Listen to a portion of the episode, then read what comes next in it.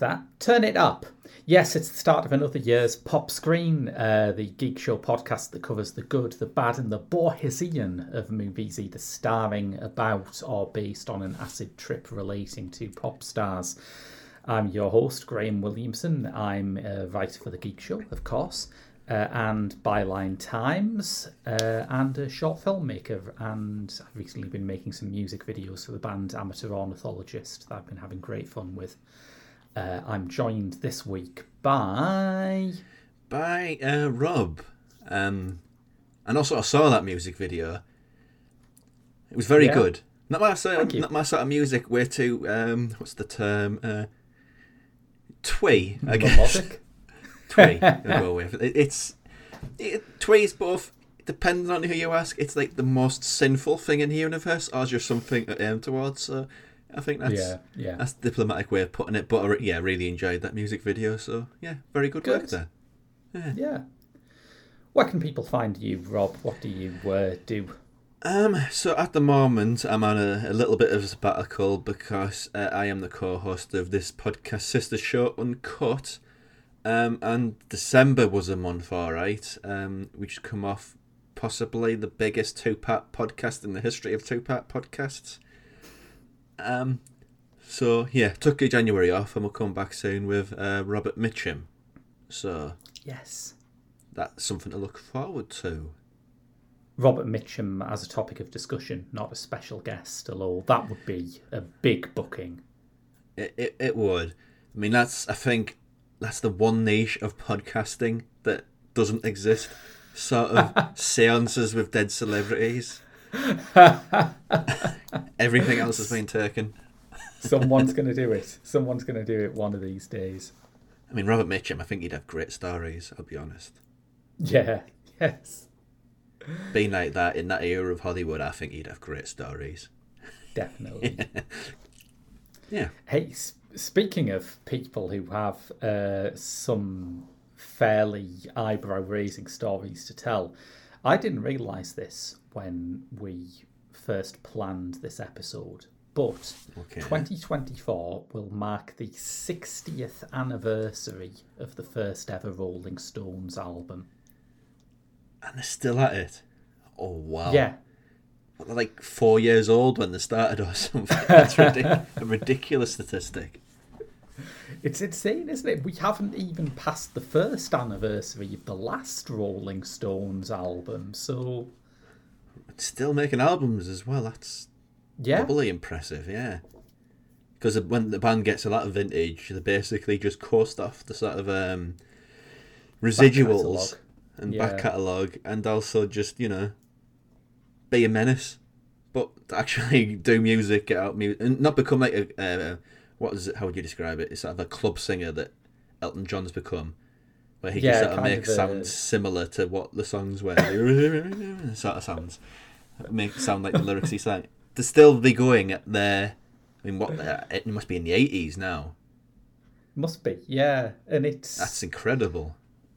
And and no one else will have done that before them. You know, they started out at a time when it was axiomatic that rock and roll music was for teenagers, and if you were over about twenty-six, you had no business doing it.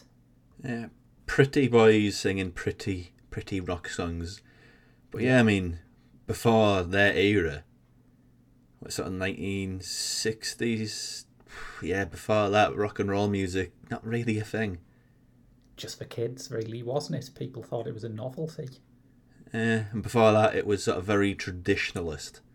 Mm. A lot of music, especially in this country. The idea of yeah. it, a British band doing an American style of music in the nineteen whatever, it's dread the fart. Yes. Just imagine the jowls that... shaking yeah. in outrage. It lasted too, didn't it, that attitude? Like, when you listen to a lot of sixties bands, when they do, when they want to do something that's specifically British, like the Kinks did with Village Green Preservation Society, they have to switch to folk. There's still this attitude that it's a bit ridiculous to sing about British stuff in, in rock and roll, which I guess is yeah. why Mick Jagger sounds like a cartoon of an American man. He, he's a weird human being now. He really, he really, I don't know what he is. He's kind of a-national. He doesn't belong to any country. Yeah. He's just sort of this weird gestalt entity that's sort of floating around pop music. And people have all got nice... impersonations of. It's a nice idea, though, isn't it? Mick Jagger belongs to the world. Yeah, I mean, it, it, it is a fair point, though, because he is one of about three musicians ever that are so mm. big, they're a brand. Yeah. A huge brand. I'd say, what, Michael Jackson and the Beatles are the other two, really. Yeah, I would say so. You think of that Lips logo, yeah. and that has just this incredible international presence. It really does. Even if people don't know what it is, they'll, they'll recognise that from something. I think that's when you've become a legend, isn't it? When people wear your T-shirts but have no idea what it actually means. It served the Ramones pretty well. yeah, yeah. And then they're a fashion, a fashion brand now. Um, yeah. I'm not going to one of those people that say, you don't know the music, you're not the real fan, don't wear that T-shirt, because that's ridiculous. And there's enough gatekeeping in the world that people enjoy what they enjoy. Yeah, I think it's a bit weird to get angry about a T-shirt. Um, people do. People, people do. do. It's true, yeah. Mm. So, I mean, it's it's interesting to think that by the time the film that we're discussing today was made... The, the film today is, I think, the most hardcore movie about a fashion makeover ever made. Um, yes. It's also the most hardcore example of seeing somebody else do a really popular thing and a studio saying, do as one of them, we want one of them. And yes! The creators doing something which is basically, well, performance. I don't know how to yeah. describe it. It's It's a film, all right. Yeah, because I, I imagine what you're alluding to there is the fact that Warner Brothers put a, a tranche of money into this under the impression that, you know, the Beatles had done a Hard Day's Night. Now it's time for the Rolling Stones to do their Hard Day's Night. And there was a lot of hard and a lot of night, but it was not the same thing at all. Because from memory, um, Hard Day's Night's a pretty, it's a jaunty little... movie. Mm-hmm. It's just them sort of knocking about town and being cheeky little scamps, as far as I recall. No, that's absolutely fair. It's a, it's a fast-paced, light comedy. A terrific movie, I think, but oh, yeah, nothing yeah. at all like this. I mean, you got to look at the people that are hired for it. Um, I don't know mm. whether Warner Brothers did the research, but this was written by Donald Cammell, and mm. um, the cinematography was by... Uh, little scamp by the name of Nick Roeg, and together they yes. directed it. If they didn't, do, they just didn't do the due diligence and they didn't do the research into these two weird men. You know? Yeah, yeah. I mean, f- fair's fair. Uh, neither of them had made a movie at this point. The original plan was for Cammell to uh, to direct it and for Roeg to do the cinematography, because he'd uh, spent a lot of the sixties shooting very lavish-looking movies for Roger Corman and Francois Truffaut. I think if you can make a Roger Corman movie look lavish, yeah. you're good at your job, aren't you? Because he he basically made movies in people's sheds after they were finished. Yeah, uh, yeah. Wherever, whenever, however, with fifty pence. That was the the, the Corman method. But uh, at this point, Roeg was prepping Walkabout, which became his first solo directing credits. He said, I don't want to do any more just cinematography. I only want to do it if I can direct as well. And you ended up with There's that day-to-day sketch, isn't there, with Alan Partridge doing the, the horse racing, and one of the okay. horses is called Two-Headed Sex Beast. I think Nicolas Roeg and Donald Cammell are the Two-Headed Sex Beast of directors. Yeah, I mean, that would be a great... Co- if it lasted, like, a decent amount of time, that would have been an amazing, like, time. Too weird so, to live, I think. Yeah, yeah, because I don't know what this movie is. I've seen it twice now. And if you said to me, so, Rob, what's Performance about? Oh, come on, don't don't do that dirty to me. That's a really hard question. I suppose... Uh, I mean, this is one of those things. It's like summarising a David Lynch movie. It's obviously going to be totally inadequate, but I think, like a David Lynch movie, the hook of it is pretty expressible. It's about a, a London yeah. gangster called Chaz, who is sent to Lilo at the manor of a dissolute, gone-to-seed rock star called Turner, uh, and... he finds that as bad as he is and as bad as his associates are, Turner is a level that even he is not prepared to deal with. That's yeah. decent, I think, as a summary. Yeah, yeah. I mean, it is one of these... Uh, it was a nineteen seventy movie, I think. But yeah, shot it, in sixty-eight, but uh, yeah. well, we'll get onto why it was held back, I'm sure. It has that feeling of a lot of the sort of nineteen sixties British movies that were being made, the sort of free-loving, free-wheeling, sort of experimental, weird things. I think another one that I really, really like. Uh, the director's still working today, amazingly. Um, I can't remember the name of him. Polish director. He did Deep End, he did oh, The Shout, Jer- and he did E O. But yeah, Jerzy Skomlikowski, yeah. I'm glad you like, fronted that up and did it in one take, so thank you for that. I've done enough of these Eastern European cinema reviews that the Z key on my keyboard is just worn away to nothing. But yeah, I mean, it's a great era of movies, and this feels very much of that. I mean, I guess it quite, it quite like Czech movies as well, of that S M era. Yeah. That's our yeah. undefinable weirdness. Mm. Basic concept, but very, very not unbasic uh, execution.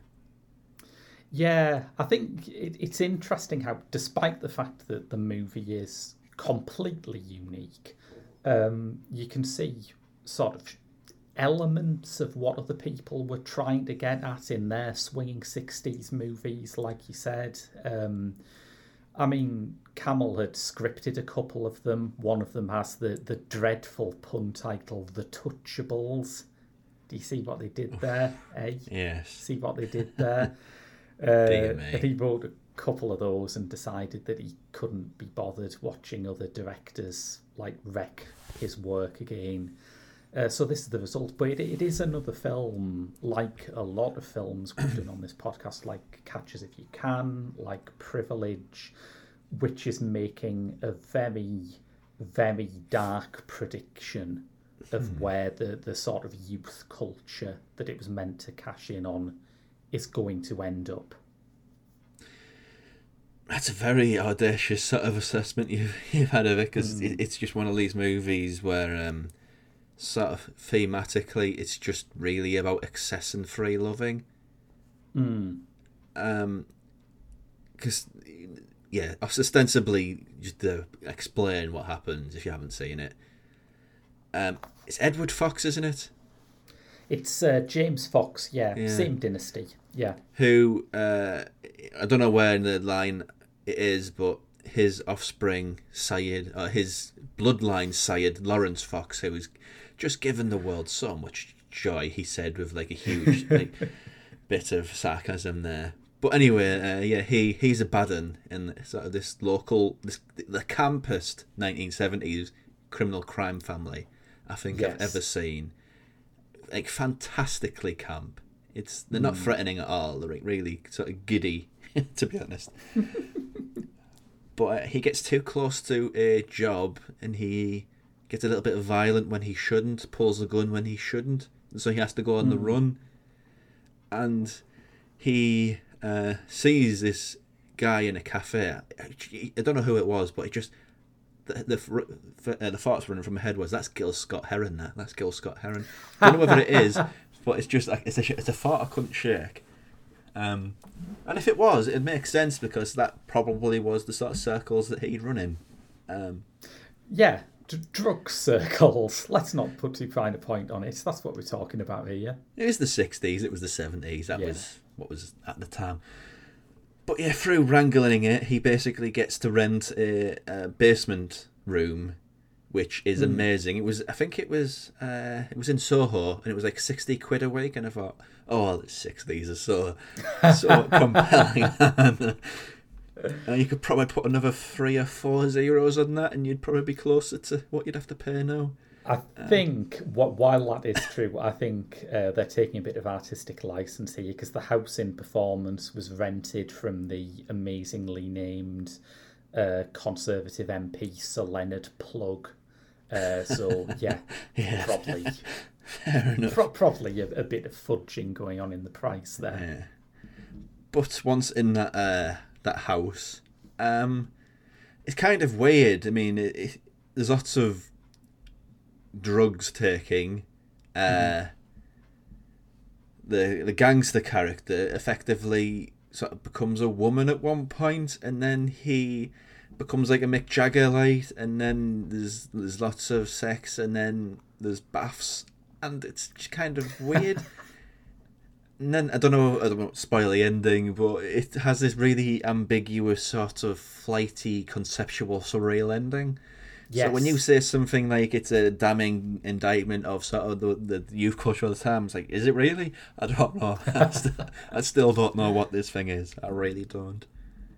Yeah, I, I think that is a very fair thing to say, that you, you get out of it what you put into it. I think mm.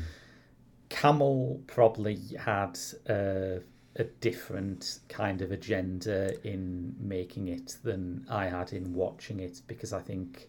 certainly at this point, he was he was a big believer in all of that, like sixties free love and alternative society stuff. And, you know, nowadays it's it's hard to watch it and have a completely, um, like, unjaundiced view of that. It's it, at, at best, it's dated.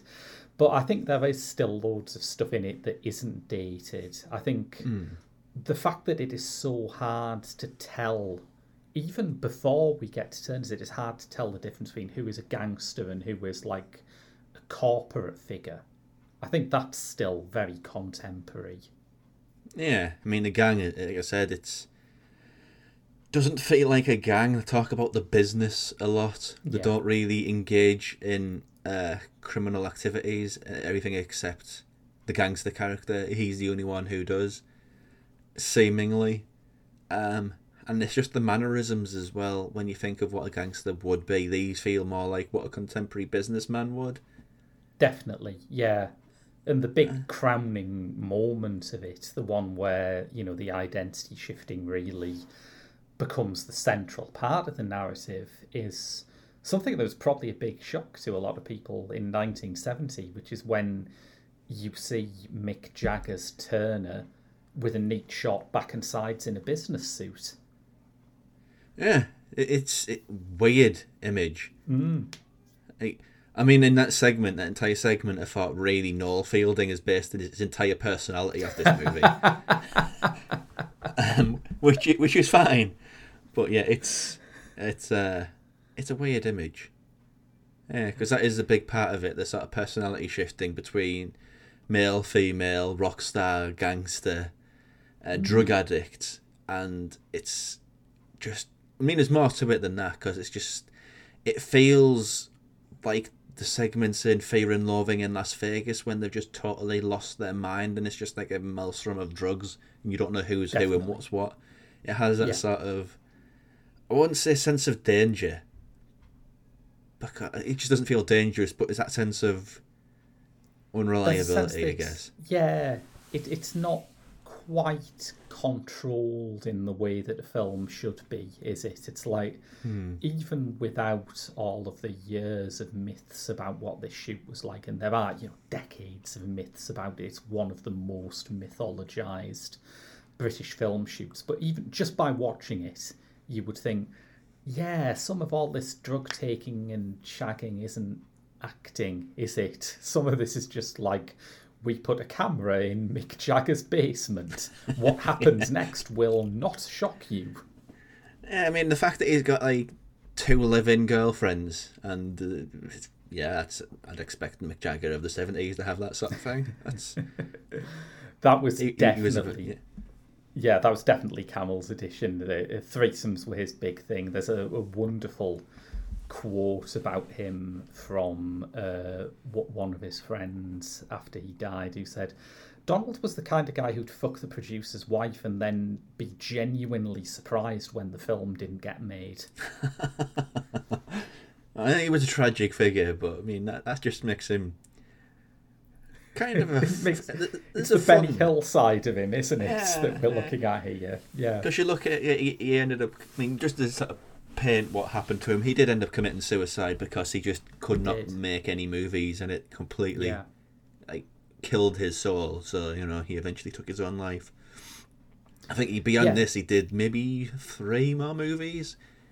He yeah. did uh, White of the Eye, Demon Seed, and something else that's named uh, Wild Side, which was uh, the last one. I don't know that one, but not a lot, not a big uh, filmography considering he started in nineteen seventy and passed in sort of mid eighties, late eighties. Yeah, he's got a sort of Jonathan Glazer like work rate, except with Jonathan Glazer, you know, it's because he like takes his time and only does things he cares about. Mm. When, whereas there's there's loads of. Um, of unmade Donald Cammell scripts out there. There's an adaptation he did of Pale Fire by Vladimir Nabokov, which is how how how do you adapt that? But apparently he tried it. Loads of stuff he did with his friend Marlon Brando that he was like really hopeful that one of them would lure Brando into one of his actual productions, but it never happened. And yeah, it all ended with Wild Side, which I rewatched recently. I must say that is the only one of his solo works that I've watched. I know you've watched both the others, haven't you? Yeah, Demon Seed is a hell of a movie. Um, mm. That is the one which is sort of proto-A I in the sense of like there's this building that has a computer system that runs our um, proceedings, and that yeah. A I wants to rape and impregnate the woman who lives there. So that's a fun afternoon movie. Yes. Yes. And uh, White of the Eye is probably... I know it's, uh, other people sort of talk about other movies, but as far as Amer- American Jell-O, that is the one for mm. me. I think that's a, a great American Jell-O. I must watch White of the mm. Eye someday.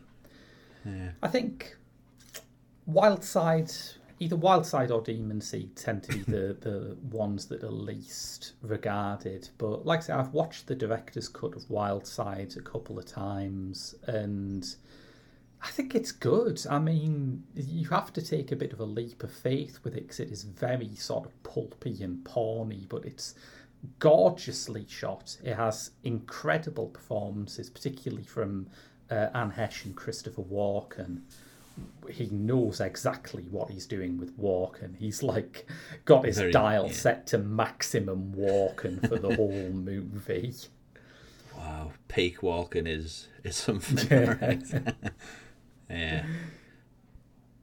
But it, I mean, it's just one of these movies. Um, I'm not sure of the legacy of it. It's it's a poltergeist sort of situation, is it? About who directed and who didn't direct. There's lots of mythos around that, isn't there? About performance.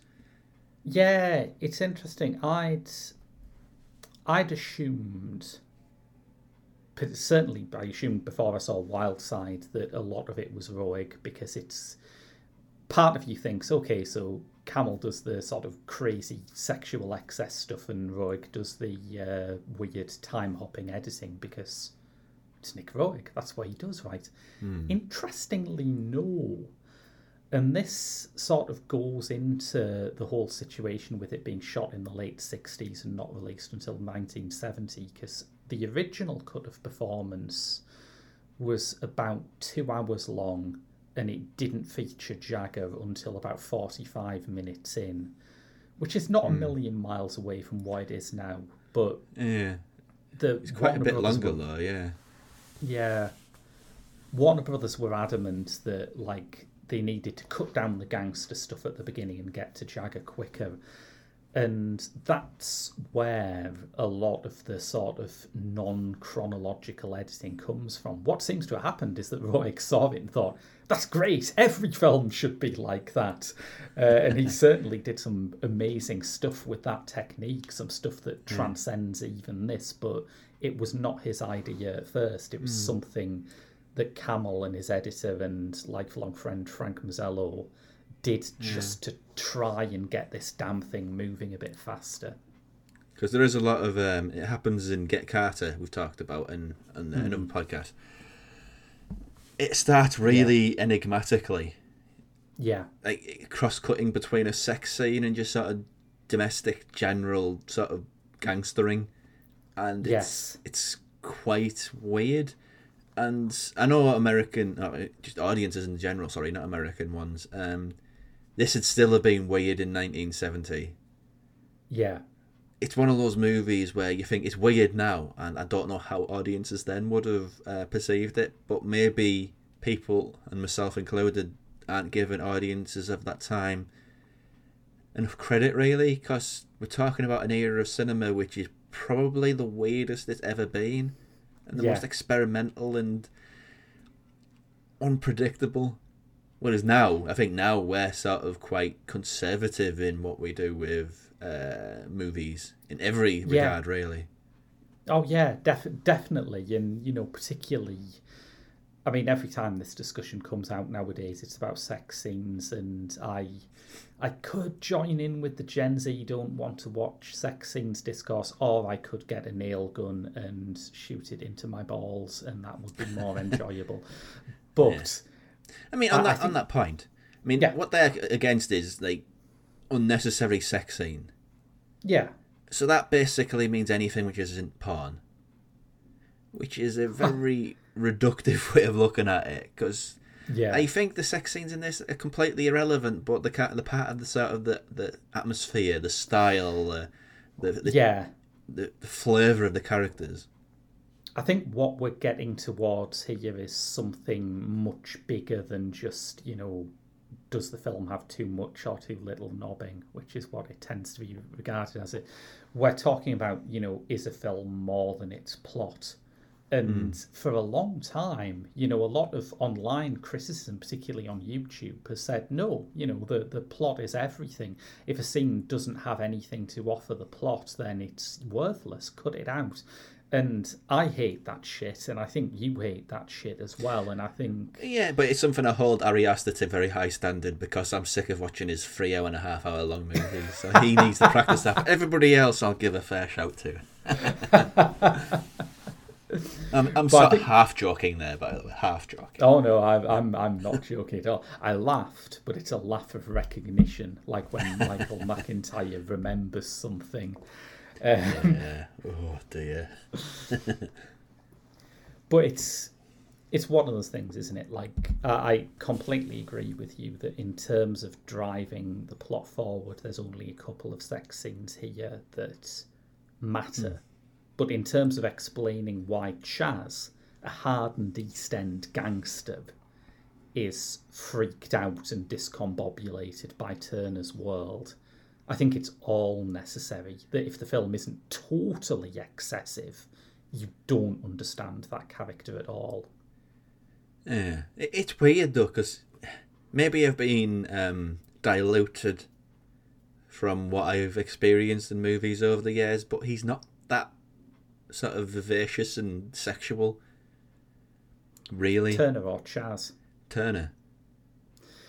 Yeah, and I, I suppose that's part of what point he's come to, isn't he? That he's he's jaded, he's seen everything, he's done everything, and now he's just burned out. I mean, one of the things in Performance that I think is really ahead of its time and really interesting is that it has this whole concept in it about the sort of blazing bright young things of the sixties becoming these drug-addled recluses with more money than they can spend, and you think yeah. oh yeah about six or seven years down the line, this is why punk happens.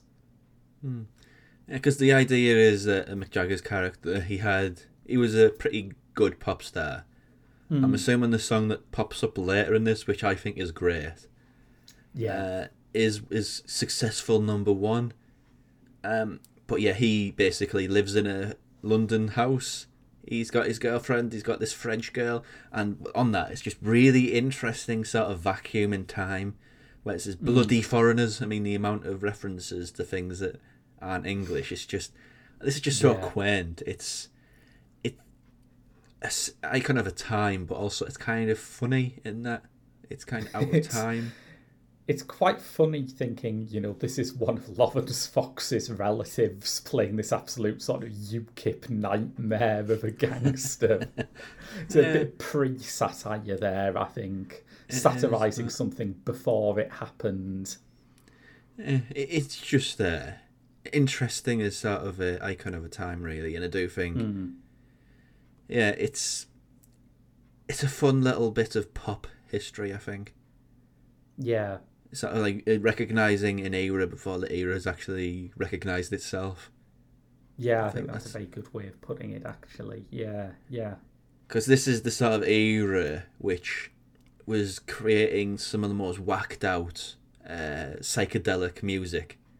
Mm. And not many of those uh, musicians had long careers. No. Really. They all burned hard, lived fast. But made some good music while they were at it, just not a lot of it, really. yeah, yeah. Unless it's like Hawkwind, and then you just thought it lasted forever. For some yeah. reason. Uh, but some people just do too much, so much drugs that they become indestructible, don't they? That's a thing that happens. That's like three quarters of like Rolling Stones and yeah. Hawkwind. They're, they're, yes. they're so, like, they're held together by just drugs, all of the drugs. Yeah. No, definitely. Uh, that song, uh, Memo for, from Turner, uh, it is fantastic, isn't it? And it's uh, mm. it's basically a Mick Jagger solo song. I think the intention was that it was going to be a full band Rolling Stones number. But Keith Richards was going out with Anita Pallenberg, who plays Ferber in this, and he mm. got probably justifiably paranoid about what Mick was doing with his girlfriend in this like basement yeah. flat, making this weird pervy movie. So they fell out, and it it ended up being just Jagger on his own. Yeah, I mean it is it is a great uh, sort of psych pop number. Yeah, absolutely. Works perfectly for the movie too.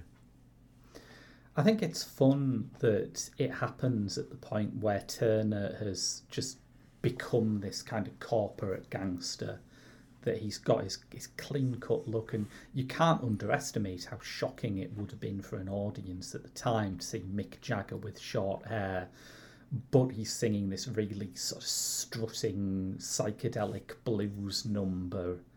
I think it's like, yeah, everything in Turner comes together in that scene. If it hadn't worked, it might have seemed a bit gratuitous. It would have been like, oh, we don't have a third act. We've got Mick here, haven't we? Yeah, give him to sing. That's what he's good it, at. It, it reminded me of so many, uh, maybe Nikatsu movies in Japan, mm. where, of the sixties, like studio movies. I mean, Japan aren't uh, subtle about their intentions for a certain movie. I've seen yeah. so many movies. It has sort of like a, a particular actor who's also a musician, and they will stop the movie constantly yeah. just so he can sing a song. And it's yes. it's not something that really translated over here, because the musical's more popular over here than it is over there. But still, it, it feels odd. It feels out of place in a British movie. If this was Japanese, I'd say, yeah, this is absolutely what I'd expect to see, but I don't really know any other Japanese, a British movie, sorry, that does this sort of thing. That's it's... a good point, actually. Is the, I wouldn't have thought this if you hadn't raised, like, sixties Japanese movies, but is this the nearest British equivalent to a Seijun Suzuki gangster movie? I yeah, wonder. Absolutely. I mean, that's, I think that's why I, I really like it, because Seijun Suzuki, his movies don't make sense. They're pretty straightforward, but they don't make sense, and they're hugely flamboyant. And that's how you could describe this. Uh, and instead of some yeah. sort of popular sort of bluesy folk singer, you have Mick, well, you could say that Mick Jagger too, but mm. yeah, it, it's it is a Japanese Seijun Suzuki movie performance. I think that's the perfect summation of it. I want to go back a bit to the Warner Brothers response to it, partly because it's hilarious. Uh, they realised that the test screening was going badly when one of the Warner Brothers executives' wife vomited, um, which is not very exciting. But even when they cut it down and tried to sort of remove as much of the gangster stuff as they could, it still had this reputation as being a violent movie. There's an amazing uh, underground press clipping in this wonderful book I have, Donald Cammell, Life on the Wild Side by Rebecca and Sam Umland, uh, from an underground paper called It, which I've never heard of in my life. Um, it says, Jagger sadist movie finally released, and advises people, a heavy, evil film. Don't see it on acid. Uh, well, I'd say that about any movie, really. It's... because isn't that the drug that has out of the reputation of it makes everything wild, but in reality it's just like you're staring at a table leg and you think, oh, wow, that's a really weird table leg. I wonder how yeah. it works. And you just become really anal and fixated on things, so... yeah, yes. It's... but that's a weird thing. A sadist movie. I would. Sadist movie. Even in nineteen seventy, even in British cinema in nineteen seventy, there was much worse than this. I, I mean, think a couple of years away from Straw Dogs here. I think maybe the one scene that sort of clinched it is the one where um, Chaz, he's effectively attacked and bound, and there's just all the blood all over the wall, because mm. before that, cinematic violence was kind of a bit, I've stabbed you, irk, I'm going to do some dramatic acting and fall over. The stuff that was so yeah. brilliantly satirised in Breathless. Yeah, yeah. But I think, as far as I can recall anyway, I don't recall anything before this that really had that level of claret. I mean, it literally is just paint, but still... I can't recall anything else that had that level of quote-unquote gore, you know. It's interesting, this, isn't it? Because the, the scene that I found surprisingly hard-hitting is a scene that has no actual violence in it at all, but it's at the start where they've got... Um, They've, they've got someone who they've been ordered to, like, soften up a bit, to send a message to. And Chaz is, is just shaving this guy's head, and they yeah, pour, yeah. like, this caustic solution onto his calm. And it's like, well, this isn't violence. No one's getting hurt, but it's it's kind of heavy in its own way. I don't know. Yeah. It, it's... I think it's because of something physically happening to the actor. Mm, I don't maybe. know any many movies where the like the a scene requires them to be shaved and like, handcuffed to a car. It's yeah, because the actor still has to sort of go through that. It's it's yeah, it's real hair. You know, it's it's might not be drawing blood, but it's definitely their hair. Mm. And I don't know about anybody else, but I wouldn't want my hair forcibly shaved on a film set. It, no, it's. A pretty traumatic incident, honestly. I guess it's kind of the sort of weird...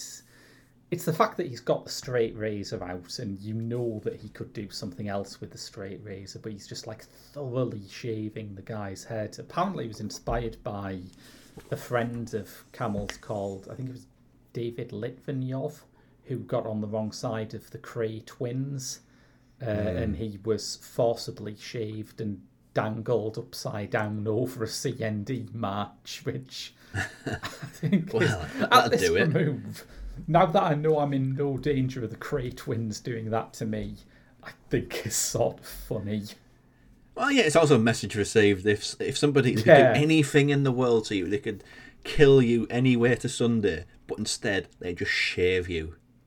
It's like, yeah, yeah, yeah. That's a message, that. They're, they're, they're serious. They could do anything, and they decided they'd give me a haircut.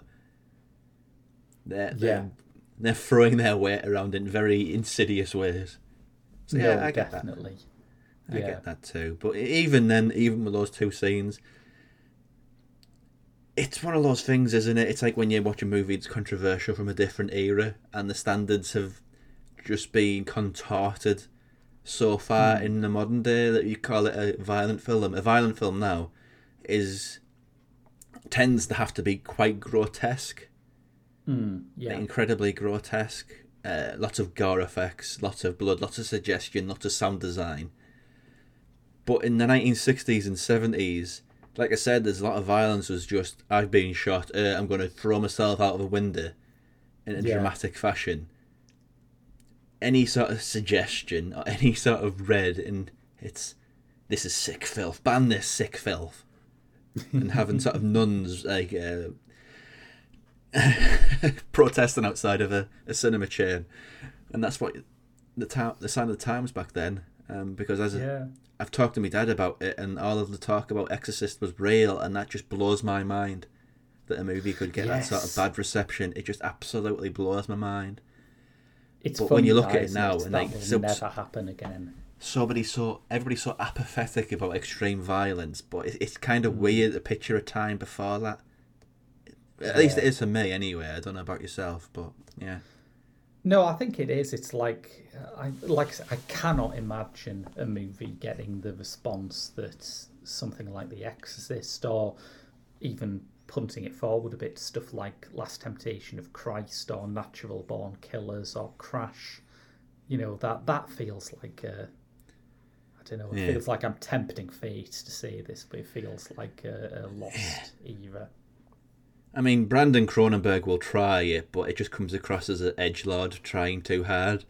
But that's just my opinion.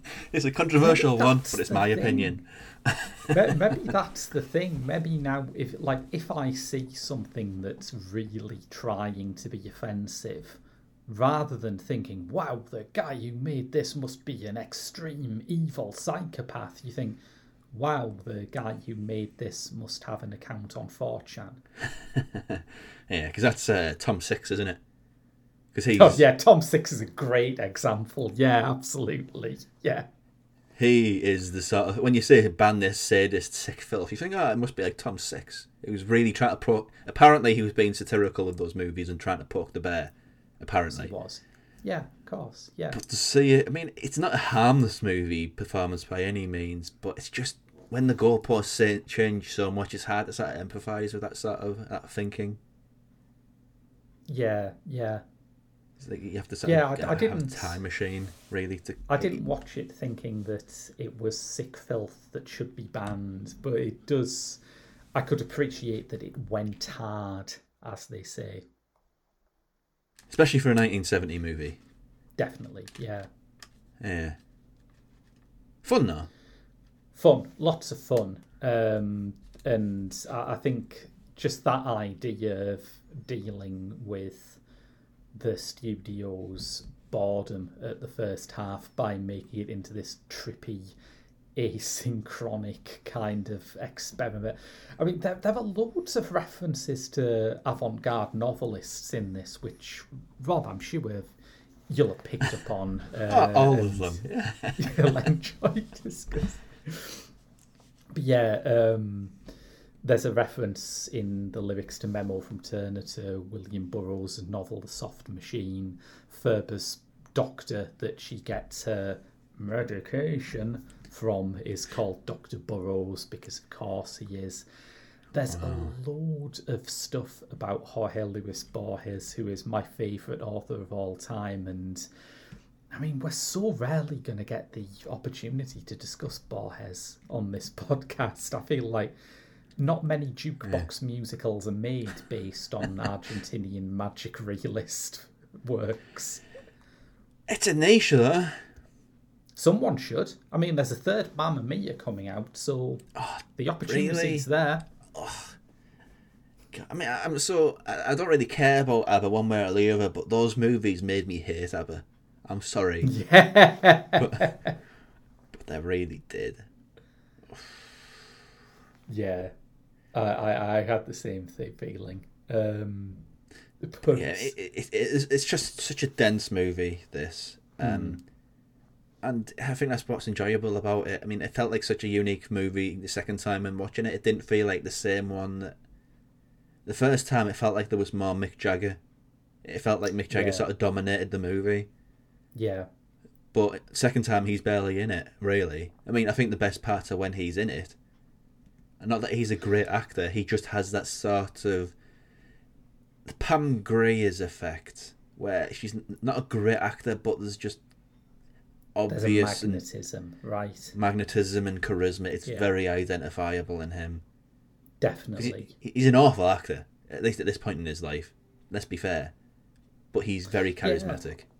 I haven't seen any of his, his later um, acting works. We'll be pairing this on the Patreon. This is a good point to get this in uh, with Aidan and I discussing his role in Tony Richardson's Ned Kelly, which that's was a... shot. Wow. that That's a thing that exists. Yeah, did you not know about that? No. I couldn't picture that. That's, that's wild. It's... I mean, I hate to spoil the podcast, but it's not a good movie. I think it was uh, no. it was made after this, but released before because of, as I said, that endless sort of back and forth with Warner Brothers. But um, yeah, I, I do think he is he is very, very good in this, and I don't know whether that's a one-off, whether it's just this beautiful collision of actor and directors and subject matter that made something magical happen, or whether there is actually something untapped in him. But hmm. yeah, I mean, I, I barely talked about the music, really. Mm, that's true, and there's a lot of very different music in it, isn't it? It's not the sort of Rolling Stones jukebox movie that people might mm. expect, or no, Warner no. Brothers might expect, for that matter. It's very symbolic of that era of the musicians who were very popular in the sixties, and sort of when they first got a few things under their belt and they start like listening to music which is made by Indian mystics and mm-hmm. all this sort of thing, and it, lots of Europe like odd instrumentation in the incidental score. Lots which... of very early electronic stuff in the incidental music, which is, and I mean, I'm struggling era. to... Th- Yeah. Like nineteen seventy, um, electronic music isn't that old, really. No, no. I mean, I learned about the sort of the the originator, who is a fascinating woman who needs a movie made about her, because she is just amazing, an amazing individual. I can't remember the name of her, but she was told off that you're not supposed to use those machines like that. That's not what they're supposed to do. And they accused her of witchcraft and Satanism. I can't remember oh. the name. Delia Derbyshire. Yeah. Was it Delia Derbyshire? That's they said I was trying to think she, of. She was accused of making a sound wave that could kill someone. Falsely, I might add. I want a clear name. I mean, she probably could have if she set her mind to it. But no. I mean, so the idea of electronic music in a in any sort of movie that was made in nineteen sixty-eight, that was very, very progressive. You would had it in things like Forbidden Planet, but there it's obviously meant as like, oh, the movie's set in the future. We're having music of the future. I think to do it, yeah. to do it in a movie just because you thought this is good, this is right for the movie, is incredibly groundbreaking. It is, yeah, and something that wouldn't really be picked up on for decades and decades. It's Not like really. This, the sort of the fluidity of gender as well. I mean, it's very of its time and incredibly ahead of its time in other ways. I was, all through that Rebecca and Sam Umland book, I was wondering about Donald Camel's sexuality. I think you can't help but wonder about Donald Camel's sexuality when you watch something like this. And I think the vibe I get from him is that he was straight, but he probably felt like he should have been bisexual. Like that would be the right kind of bohemian, edgy thing for him to be, but just wasn't yeah. wired that way, I guess. Given what you said, he feels very sort of cradle of civilization grace, really, mm. where just anything goes. He gives yes. that sort of feeling about him. But eh. yeah. No, I, I'm really glad to revisit this, and I'm really glad you enjoyed it, because it's uh, it's a sort of movie that is... you can only make something like this once. I'm sure other people have tried to do performance knockoffs, and I'm equally sure that I can't name any of them because there is only one Performance. Yeah. I mean, there was lots of... British cinema in that era was kind of like regional American horror in the seventies through late eighties. It's just there's so much was produced and there's so much out there that I imagine it'd keep Nicholas Winding Refn's streaming platform in business for like decades to come, if he so chose. Yes. Yeah. And by that I mean it's a lot of crap. There's a lot of crap out there, I imagine, which is justifiably forgotten. Yeah. hmm. Yes. Um, and if you want us to, to hear us talking about some of that crap, like I say, there's a Patreon episode about Ned Kelly on the way tomorrow. um, I'm finalising the February stuff. I think there's some uh, fun stuff for February. But if you want to know exactly what's going on, uh, the Geek Show Patreon at www.patreon.com forward slash The Geek Show has a monthly newsletter where we announce all these things first, as well as... Uh, doing a lot of our other stuff. We do written T V reviews. Uh, Alex and I are both working through variously Red Dwarf, The X-Files, Doctor Who.